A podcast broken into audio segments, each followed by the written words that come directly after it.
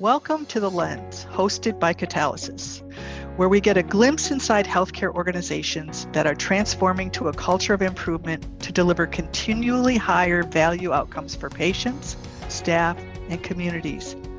Visit createvalue.org for more information about Catalysis. Welcome back to The Lens. I'm your host, Peter Mariahazi. Joining us today is Dr. John Toussaint, who's the Catalysis Executive Board Chair and Steve Shortell, co founder of the Center for Lean Engagement and Research, CLEAR, at the University of California, Berkeley. Steve is also a member of the board of directors of Catalysis. Well, John and Steve are two of eight co authors from the recently published article, The Better Care Plan A Blueprint for Improving America's Healthcare System, and was published in Health Affairs Scholar, which is from Oxford University Press. This article explores how we can transition the current fee for service system in America to a risk adjusted payment system with increased transparency and performance to continuously improve outcomes. If you're interested, the complete article is available at createvalue.org in the news and articles section. You can find that under the resources menu. As always, I want to thank you both for joining us. John, most of the listeners are very familiar with you, but please let's have an update of what are you working on lately with healthcare organizations and, and this mission?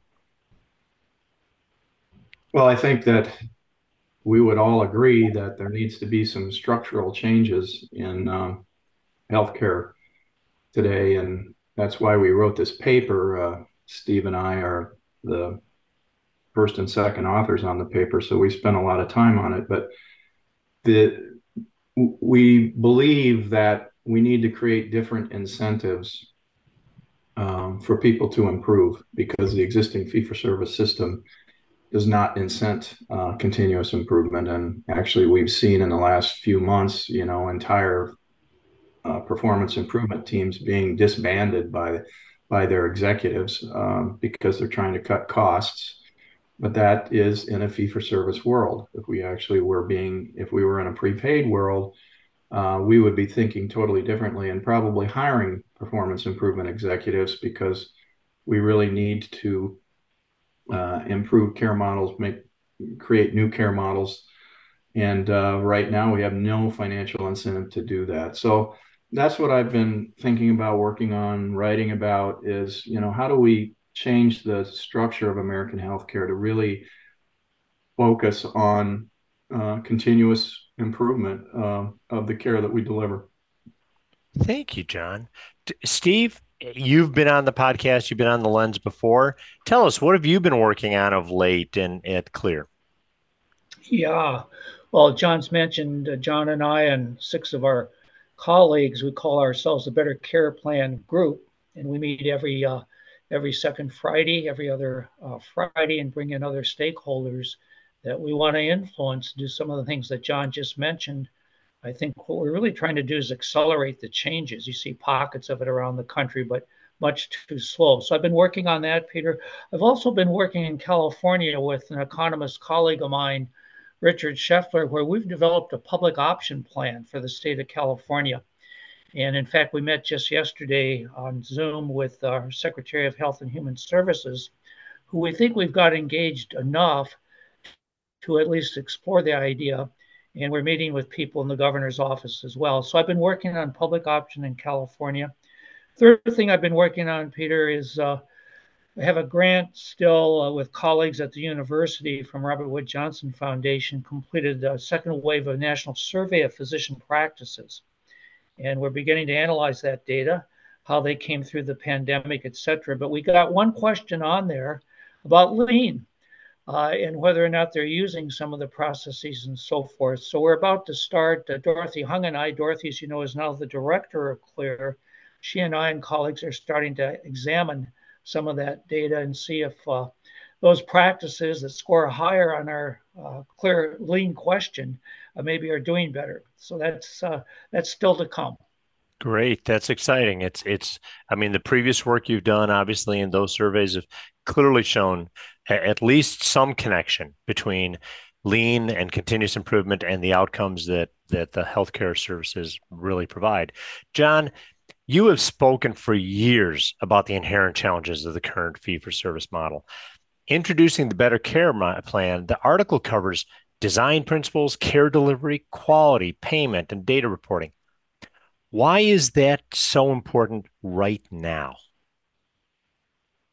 Well, I think we're seeing it with the with how poorly some of these uh, healthcare organizations are performing. I, you know, I think more than half the hospital systems in this country are going to lose money um, this year, and you know, it's related to skyrocket skyrocketing expenses and and um, the, the, reality is that the existing fee for service uh, uh, payment system is not keeping up with the you know with the um, with with the performance of these organizations. So something has to give.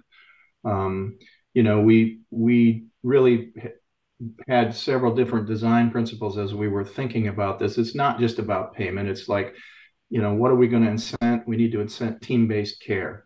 Uh, if we get the payment system right continuous improvement will actually be um, incentivized we need to eliminate equities i mean lean is all about you know um, uh, equal playing fields um, we need the patients to have access to all of their data right and and, and understand uh, where they stand with their uh, with their physician. We need transparency of patient safety data. I mean, this still, you know, you, you have a three times greater likelihood of dying in some hospitals than other hospitals. I mean, that variability today is just uh, it's unfathomable uh, to us, and so we're you know suggesting uh, creating something along the lines of uh, the National um, Transportation Safety Board for patient safety. But we still believe that all of this can be done in a competitive manner, but we just need to compete on the right things. We need to compete on safety and access uh, and and and quality and price and and not not on, on you know who's got the the the fanciest building or the the best marketing department. Thank you. Steve, anything you want to add to that? No, I think John has said it well. We kind of summarize it, Peter, in a way of people to think about it is the three pillars. So one, you need to change the payment, create the right incentives for continuous improvement to deal with the challenges that everybody now faces. And then, of course, that gives the incentive to change care, to develop the new care delivery models that we talk about. And in turn, you need the feedback. How well are you doing? And that's the transparency on safety and outcomes and National Patient Safety Board quality outcomes reporting. So it's all a package, those three three pillars, and we that's how we wrote about it, and that's what's needed. Thank you, Steve. So and John, the looking at the co-authors of the article there's there's eight total. The group is truly impressive. In addition to the two of you there's representation from brown university project hope uc berkeley others. Which what what did each contributor bring to the content of the article? Well we talk about this regularly because we all come from different backgrounds. So i think what's unique about this group is that it's not just one perspective it's really eight different perspectives. And it's from research it's from practitioners it's from government it's from many different angles that uh, if you collectively look at the experience of this group uh, you know uh, the group has experience across every every sector in the in the healthcare industry.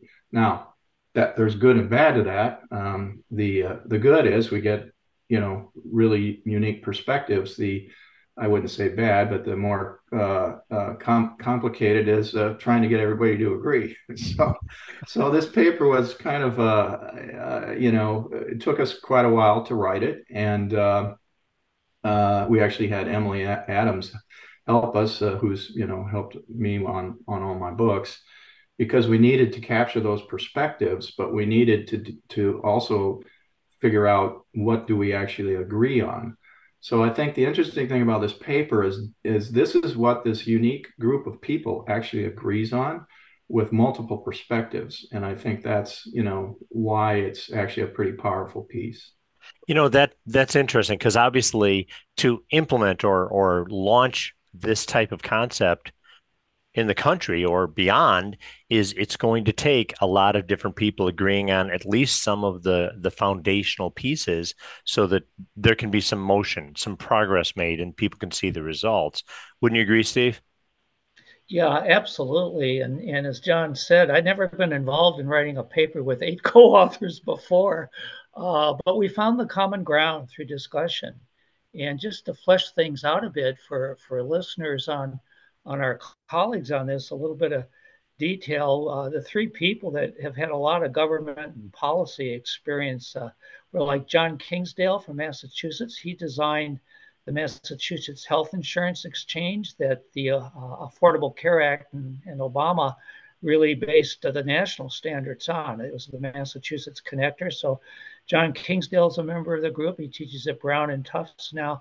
Gail Wilensky ran uh, HCFA, uh, now Center for Medicare and Medicaid Services, and regular uh, writer in JAMA and, and so forth, and comments on health policy issues. We had a former uh, congresswoman from Pennsylvania, Allyson Schwartz, and she's also ran the uh, Medicare Alliance group and, and, and a lot of interesting insights from her. So they all weighed in. Uh, George Halvorson, many people knows, ran Kaiser Permanente, and of course before that, Group Health in Minnesota, and he's been you know a national leader in uh, so many different ways.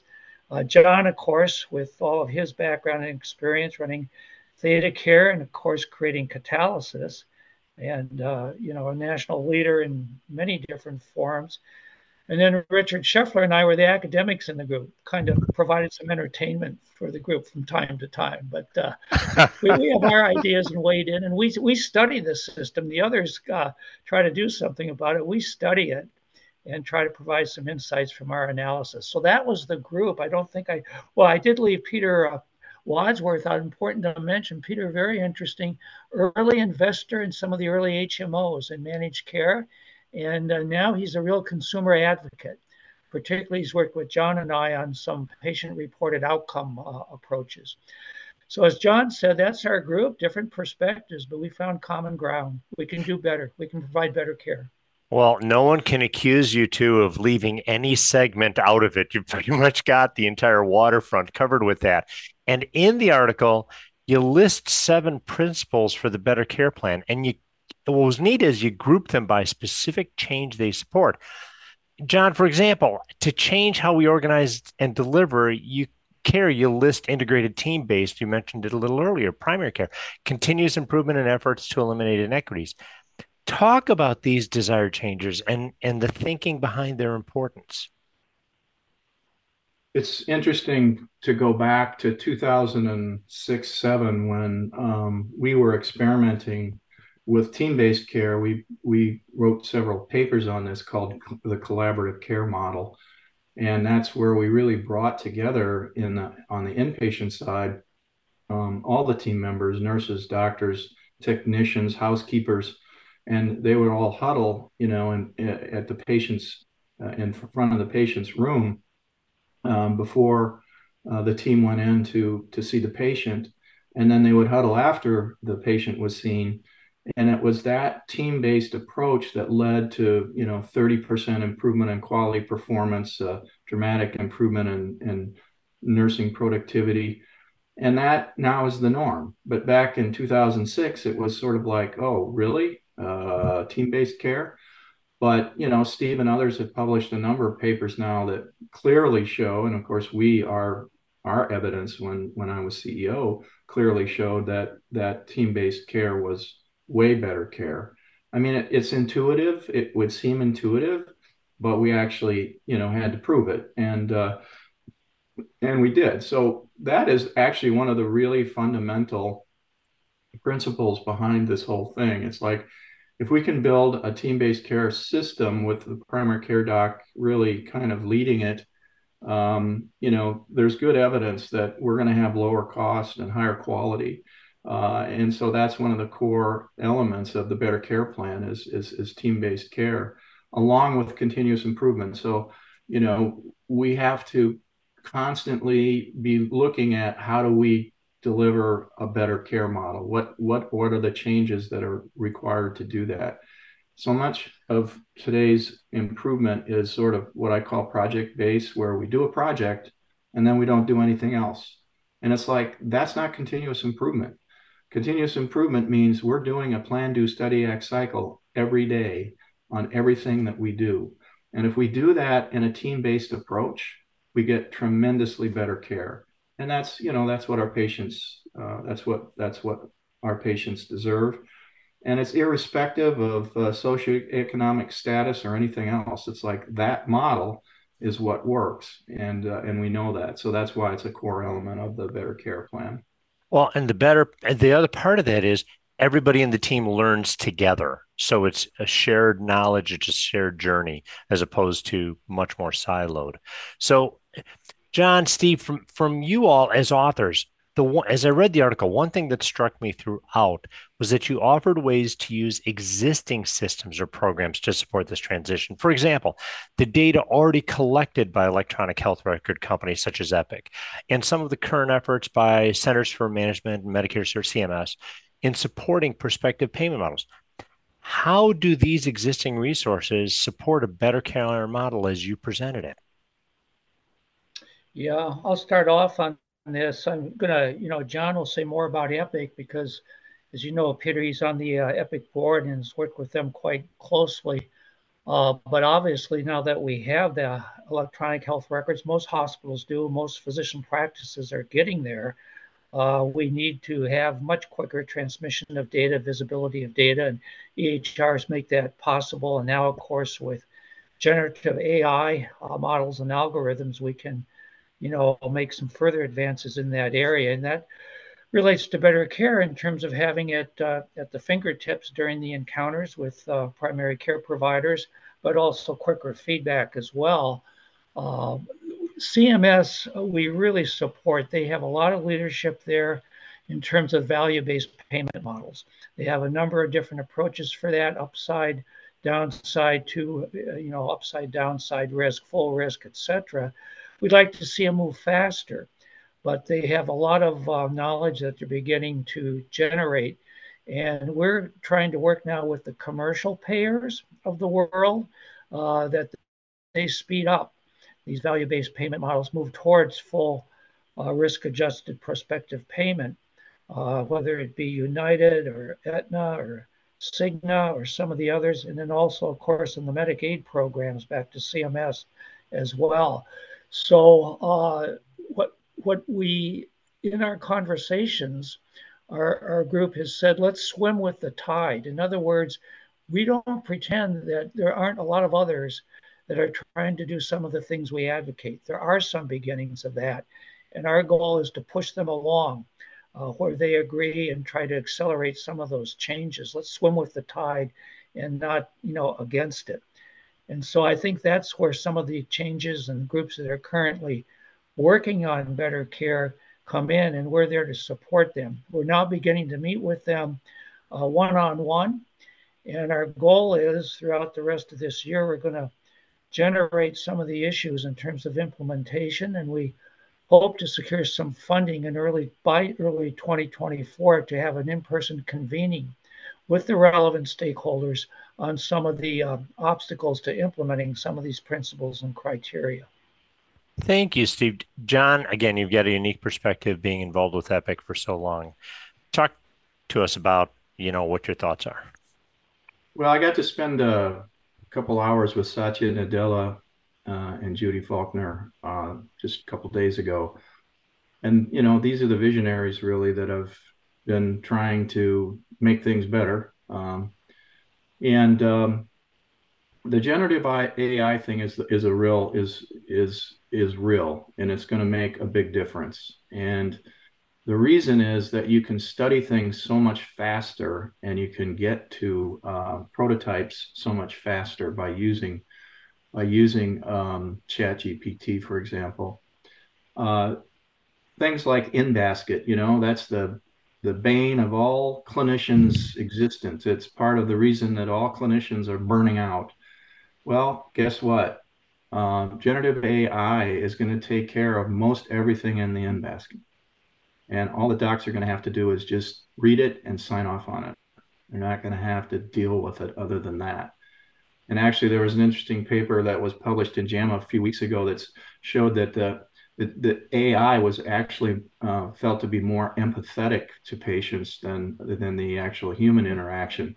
uh, in the in basket. So I think we're going to see some really exciting uh, and helpful technology, but it still gets back to what's the process we're using to deliver better care. I think the technology is way ahead of what our what our existing processes are, and that's what we got to focus on. We got to focus on team-based processes, and then we're going to have this amazing technology that will be able to support pretty much anything we want to come up with but we still have to come up with a new process. You know, t- two observations. Number one is obviously the generative AI doesn't get burned out like the doctor. So the doctor, you know, if they're having a bad day, that can come through in what they're doing. And and I think the second thing is, and, and something, you know, we've had some conversations about, and this may be a whole nother podcast, is technology isn't the answer. Technology can support you in the process development and and make it easier. So as we put it, the doctor or the caregiver can work at their highest license level and not have to worry about what they're writing and the system can help them the technology can help them with that but then they're spending more time with the patient and perhaps doing better from that perspective very interesting so steve in the article it's mentioned that cms has the building blocks approach and you kind of referred to it in your answer to align across payment programs talk about this what they're doing a little bit would you yeah, I, I think they're uh, really being very thoughtful about their approach. And what it is, Peter, basically is they're taking a life course perspective uh, from birth or even pre, you know, pre-birth all the way to older age uh, in looking at how do we want to measure the care and the health of people throughout the life course. That's uh, kind of a bedrock kind of uh, approach they're taking. And then within that, they're trying to develop relevant measures, a few health relevant, clinically relevant measures. And they're starting with adult and pediatric to begin with as kind of a building block. And they're going to then build out from that. And what they're doing, Peter, is they're doing that then across all of the payment models that they have out there, the value based payment models, trying to standardize those so it's easier in terms of the burden on providers or whomever to provide that data. And to your earlier question about with EHRs and generative technologies now, it should be easier over time, at least for providers to generate and supply some of that data. And I'll, I'll kind of here, I looked it up the other day, their whole area here, and I'll just read it off for, for listeners. Uh, this is their national quality strategy at CMS is to promote, pr- promote aligned and improved health outcomes across the care journey. That's the life stage I was talking about. And they want to align it across all programs and all care settings. So, primary care, inpatient care, the emergency room, the aftercare, post acute care, etc. A second high priority is equity uh, and whole person care. Whole person care looks at all dimensions of health and also, all the data will be stratified by race, ethnicity, gender preferences, disability, etc. And they want to engage individuals and communities to become partners in their care. So, in terms of the team based care that John and I alluded to earlier, it's like, uh, you know, you, it's about the patient. It's not what's the matter with you, but what really matters to you, right? Tell us what's going on in your life. And then they have a big section on safety and what they call resilient healthcare systems, namely achieve zero, zero preventable harm. Right now, our our crazy payment system, fee for service, you make a mistake, people make mistakes, but that's additional income. You know, so what? You know, you know, to err is human. So you know, we don't, you know, that's going to happen, and you know, we get another hit on the revenue side in any event. Resiliency. They want a more responsive and resilient healthcare system is needed to improve quality. And then they have a section on interoperability and scientific innovation to support the transition to digital and a data-driven healthcare system that Epic and others are you know, trying to drive. And finally, they want to transform healthcare using science, analytics, and technology. So they're going down deep uh, on that, but they're starting with these building blocks and we'll build that out over time. And I think it's a great framework that uh, other payers can use as well. Thank you, Steve. And and also, Steve, both you and John have referred to. It's clear that real-time data analysis, transparency is important to this. So we know what's going on in a much more prompt manner and and issues can be addressed or opportunities for improvement can be identified what are some of the current obstacles and actually both of you probably have some thoughts on this that limit or delay the opportunity to get to this shared knowledge that's out there yeah i'll just start off and john can elaborate it's the interoperability issue we need common data reporting protocols for all the data vendors we need to standardize billing systems, et cetera. We need to standardize the quality metrics. Out here in California, I'm a member of the Integrated Health Association board that's been working on standardization for all the payers, right? But many of the payers are the health plans are national, so they're constricted by well, if we do this in California, you know, et cetera. Uh, we got to get permission from headquarters. So there's a lot of work to be done around uh, standardization give you an example. Just yesterday, uh, this is on the dental side. I have a, you know, if you will, a primary care dentist. I have a tooth that was uh, playing football when I was eight, nine years old, came loose, and uh, they, it survived. It's survived for some 65, 70 years now. My primary care dentist noticed something on it, refers me to an endodontist. So I go over there, right to the endodontist, and she hands me this, you know, couple pages. You got to fill out this health. I said, didn't Dr. Al, my primary care dentist, send you over my medical record? And the young woman says, well, well, no, we don't have that. Well, how about my primary care doctor? You know, she's got my medical record. It's called MyChart out here. No, no. So I had to, you know, all these things. I mean, you know it well. So there we are. And so I did it, but that's just one small example. Wow, Steve, thank you for sharing a story about a tooth injury when you were a child. That's yeah. and a football injury on top of that. I can honestly say on the lens, I don't think anybody shared a story related to a football injury they had, even though it's used. John, what do you think? What are some well, of the obstacles?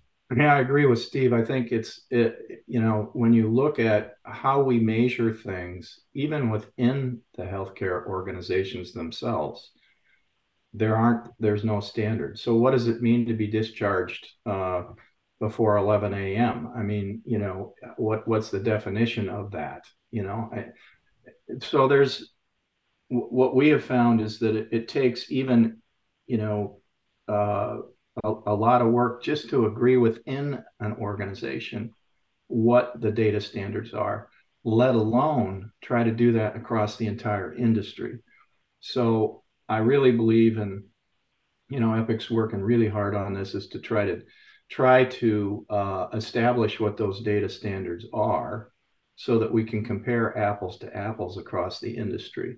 And right now we can't. So, you know, the fact that we can't report outcomes across the industry is that we haven't agreed on what the definitions of those outcomes actually are. Yep. And until we do agree on the definitions, which really lead to the data standards, then it's really hard to compare uh, and to be transparent. So we just need a lot of work on data standards and agreement on on uh, definitions, data definitions, and that's gonna. I think that's gonna be the you know the next few years of work on transparency is to really build those data definitions. Well, and that makes sense because, and that's the cascade part of it is right. You you def, you agree on the definition, and then you start gathering the data and then you can say this is kind of what look good looks like and then you can start saying what's the standard we want to shoot for so using that that context give us some ideas what are what are some things listeners can do to support the concept of the better care model the get better care plan development what what are some things people can do yeah, I'll start out, uh, Peter. Um, I, I, guess I would try to communicate a message uh, to listeners that as our group has discussed uh, the Better Care Plan, the blueprint, we're not naive. We recognize there's going to be a lot of pushback, and we think particularly from hospitals and health systems because it's a threat to their revenue, the way they currently get paid, right? And uh, and we see that out here in California but uh, across the nation. And uh, so I guess I would encourage uh, hospital and health system leaders and anybody who works in giving care to patients uh, in those kinds of settings to be more open and more innovative and to recognize that currently uh, they're working in a system that pays for errors, that pays for waste, that pays for inefficiency, that rewards you for not continuous improvement. Not that anybody intends to harm patients, right? And so we need to flip the mindset uh, and say, in effect, stop this, stop this. Let's argue or negotiate over what the risk adjustment prospective payment rate might be, right? Uh, Etc. Maybe there needs to be, uh, you know, a, a probationary period or whatever till we can adjust to new revenue generating models. But let's stop rewarding what we're doing now because it's very, very harmful. So I would hope that the American Hospital Association, I'm going to call out names here. I've had a little bit of a discussion with Joanne Conroy, who runs the Dartmouth Hitchcock Health System. She's going to be the incoming chair of the AHA. Of course, they turn over every year. Uh, she's got some ideas, and I hope she can convince some of the leadership of the AHA to be more uh, proactive, not just reactive in their policies. Do we don't like this, and you're threatening patient care. You're going to reduce our, et etc. And flip that thinking around and be brave and bold, and at least be willing to experiment. And the same with the state hospital association executives, whether it be Wisconsin or Minnesota or California or whatever, uh, is get out in front of this. It's time to get aboard. And we can argue what the healthcare budget should be and how you negotiate and so on. But let's get rid of this. You get another DRG hit or you get another fee for service hit, uh, you know, if things happen. So that would be my message, I think, to some of the listeners. Thank you, Steve. John, do you have any oh. thoughts on ways that hmm. listeners can support? I think that people are going to have to run experiments and I think one of those experiments is to sit down with the payers in your market and say, how can we do this differently? How can we get paid differently? Let's run an experiment. And my, you know, usually there is one payer that actually is willing to do some things. So I'd, I'd start there. I also, Steve and I have been talking to, to uh, business coalition leaders. I think the business coalitions in this country have a, have a great potential to run important experiments. And I've talked to a couple recently who are very interested in that. And I think, you know, they, since they're the ultimate payer, other than, you know, for Medicare, uh, they can run experiments, and I think we're seeing some of that. And the uh, um, the Purchasers Business Group on Health is running running some experiments with primary care uh, incentives and payment and what we need to do is just start running some experiments. And you don't have to bet the farm tomorrow, but let's let's get some things in play so we can see what works and what doesn't. Great. So, all right, you two. Any and we always ask the guests any final thoughts you want to share for the listeners that they can take away. Any nuggets, Steve? Yeah, I think I would say that from our perspective, we're in this for the long haul. Uh, we continue to work on this. This wasn't just a paper that we're publishing. We're, we're also, I, I think, appropriately humble and not naive. We're far from the first over decades to say some of these things. Maybe we've said it in a different way with a different group of people. But if you remember, Peter, and uh, maybe you do or don't, but going back to 1932, the Committee on the Costs of Medical Care, right in there, they said even there, that group, that the best way to provide care is through team based uh, group practice. And here we are a century later, and we're creeping, you know, towards that. Kaiser was an exception. And there's other uh, groups over the years, uh, Fresh Thinking Group, and you know, the National Academy of Medicine has had a number of reports.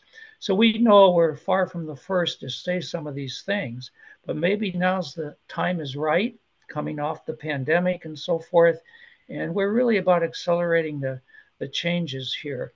And so uh, I would just add that bit of uh, context that we're going to be working on this. As I say, we hope to have a convening and we're working with the policy groups. We've got their attention. The paper and the ideas have resonated with a lot of people. And so we know we're on the right track, we think. And uh, we're going to go from there. The only other thing, Peter, I would mention is actually a, a, much shorter version of the paper, which isn't that long itself, will be published next week, uh, maybe Monday or Tuesday. AcademyHealth uh, blog. They reach thousands of people with uh, that organization, we were requested to reduce this to 800 words or so. Uh, Gail Wilensky and I took the lead on that, but all of our group uh, contributed and will be uh, acknowledged uh, as such. So I'll make that available to you and we can get that out to uh, listeners as well. So it's a great short synopsis of what we've discussed today. Thank you, Steve. John, any final thoughts? The only thing I would say is if you're running an experiment and you're excited about it, contact us because we want to get as many examples of what we wrote about in this paper as possible. I think the more examples we get, the more momentum, you know, and, and we'll write you up. We'll, we'll, you know, we'll publish something about what you're doing. So tell us what you're doing. If you're excited about an experiment that's along these lines, we want to hear from you. Oh, great suggestion, John. So, John, Steve, as always, thank you both for joining us today. Thank you. Pleasure. Thank you, Peter. And we appreciate you all listening. If you have any suggestions, or as John said, if you have something you want to share with us, or you want more info, info on this topic or other topics you'd like to hear, just email us at events at createvalue.org. The Catalysis mission is to build a community in healthcare to share knowledge. This, we believe, will create better outcomes for patients, caregivers, and communities. Learn more about our work at createvalue.org. Thank you for listening. Visit createvalue.org to learn more about catalysis and how we can inspire you to accelerate change in your organization.